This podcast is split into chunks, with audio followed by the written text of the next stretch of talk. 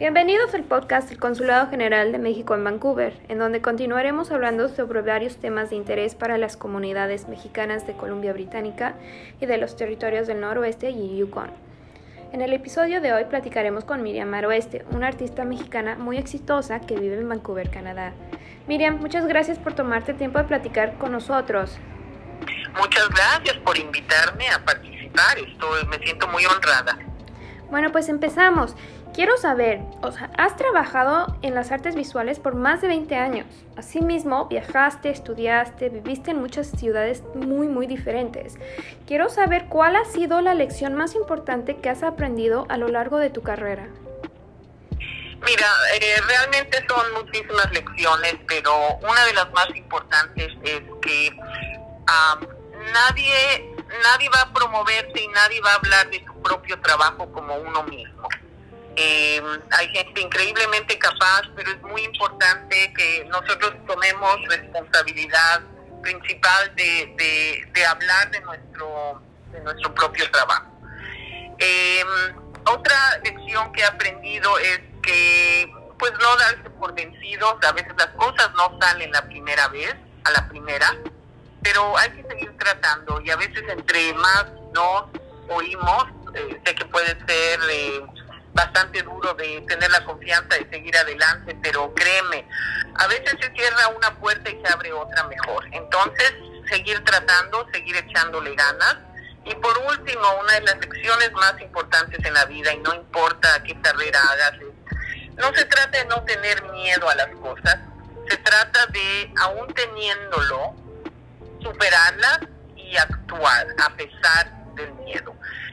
Entonces, eh, es algo que he aprendido, no, no se trata de no sentir, no, no temer, se trata de, ok, esto lo temo un poco, pero igual lo voy a hacer. Entonces, no se den por vencidos, siempre intenten una vez más. La gente más exitosa en la vida tuvo muchísimos fracasos antes de ser exitosa. Échenle ganas.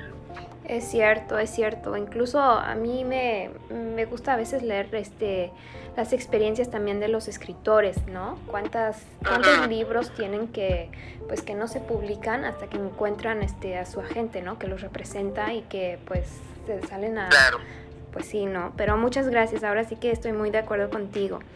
Y bueno, pues después de todas tus experiencias, ¿qué fue lo que te trajo a Vancouver y qué te hizo querer quedarte aquí? Mira, originalmente venimos a Vancouver la primera vez, em, eh, en ese entonces mi novio, que después fue mi marido, obviamente es mi marido, venimos aquí a visitar a mi hermano, que se había venido aquí a vivir porque se casó con una vancouverista. Y entonces este, venimos a visitarlos y quedamos realmente impresionados de la belleza de este lugar y pues de cómo, de la calidad de vida en ese entonces, eh, hablo hace 31 años ya que venimos acá, eh, jóvenes y pues, deseosos de, iniciar una familia en un lugar tranquilo, más pequeño en la Ciudad de México. Yo soy de México, de, de la Ciudad de México, y es una ciudad absolutamente mágica, increíble, pero también muy, muy grande y con muchos problemas. Entonces, al, al querer empezar una familia y todo, consideramos que Vancouver era un lugar apropiado para, para vivir y para hacerlo. Y bueno, eh, 31 años después, este, pues, seguimos queriendo mucho este lugar, aunque regresamos a México todos los años y más de una vez al año, nos fascina y amamos México. Ok, bueno, pues yo también soy chilanga como tú y también me encanta, me encanta la Ciudad de México. Me encanta a mí también. Y bueno, pues en mayo colaboraste con este consulado y con otros artistas en la exhibición virtual México a la Distancia y el corto documental de Mexicanos a la Distancia. ¿Puedes contarnos un poco sobre las obras que elegiste para estos proyectos y por qué las elegiste?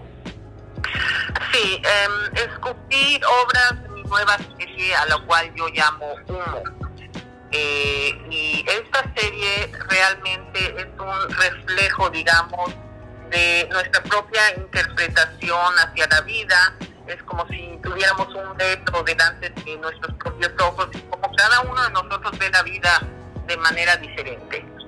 Eh, entonces eh, decidí elegir obras de esta nueva serie porque es mi serie más reciente y tiene muchísimo significado y refleja exactamente todo lo que he vivido en estos últimos años. Claro. Y bueno, ¿cuántas exhibiciones eh, has llevado a cabo aquí en Vancouver? Híjole, muchísimas. Tendría que revisar a mi biografía, pero más de 40, más, quizás más de 50. Y no, no solo acá, he también tenido, eh, afortunadamente, exhibido en México, exhibido en Miami, en Nueva York, en París y así otros lugares en Canadá. Ahora sí que una carrera muy exitosa, Miriam.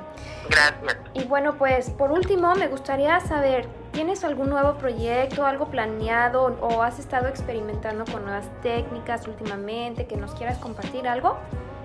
Claro que sí, con mucho gusto. Eh, bueno, sigo en mi propio eh, descubrimiento de, como artista y siempre siempre estoy probando cosas nuevas. Eh, sigo trabajando mucho en esta serie Humo, pero este, también estoy empezando con nuevas ideas para una nueva serie.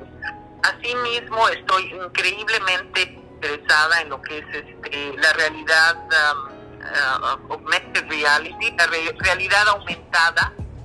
Y este, estoy pensando en pues realizar una o dos obras con esta técnica y entonces estoy haciendo bastante research. Em, también estoy estoy muy en lo que es los NFTs en cripto, es una manera nueva y muy innovadora de arte. También estoy haciendo algunas investigaciones por ahí. Y fuera de eso, sigo en mi estudio todos los días em, haciendo cosas nuevas, explorando, eh, tratando de usar técnicas y medios diferentes para generar quizás una nueva una nueva colección de arte, digámoslo así. Sí, y la gente puede, ¿tienes este tu sitio web donde pueden este ahora sí que admirar tus obras? Claro que sí, es muy muy fácil, es www.miriamaroeste.com. Perfecto. Y también si alguien quiere seguir, seguirme en Instagram, que ahí realmente lo tengo mi trabajo al día, es miriamaroeste.art. Muy bien. Y bueno, también me gustaría comentarles a las personas que el próximo año tenemos varios este, proyectos planeados contigo, ¿verdad? Entonces ahora sí que, no les vamos a decir exactamente qué todavía. No, claro que no. Pero tenemos ahí la sorpresa. Los mantendremos informados, estén pendientes, habrá sorpresas. No, definitivamente. Y bueno, pues muchas gracias por tomarte el tiempo de estar aquí y de platicar con nosotros, Miriam. Con muchísimo gusto, me encanta platicar con ustedes. Un abrazo grande a todos y especialmente a ti, Ale. Muchas gracias, Miriam. Y al público, como siempre, les recuerdo que aquí tienen a su consulado. Eh, también les quiero mencionar que el corto documental Mexicanos a la Distancia sigue disponible en nuestra página oficial de Facebook. Los invito a que lo vean. Lo publicaremos nuevamente como, como un recuerdo el próximo 11 de octubre a las 2 de la tarde. Muchísimas gracias y los esperamos en nuestro próximo episodio. Muchas gracias.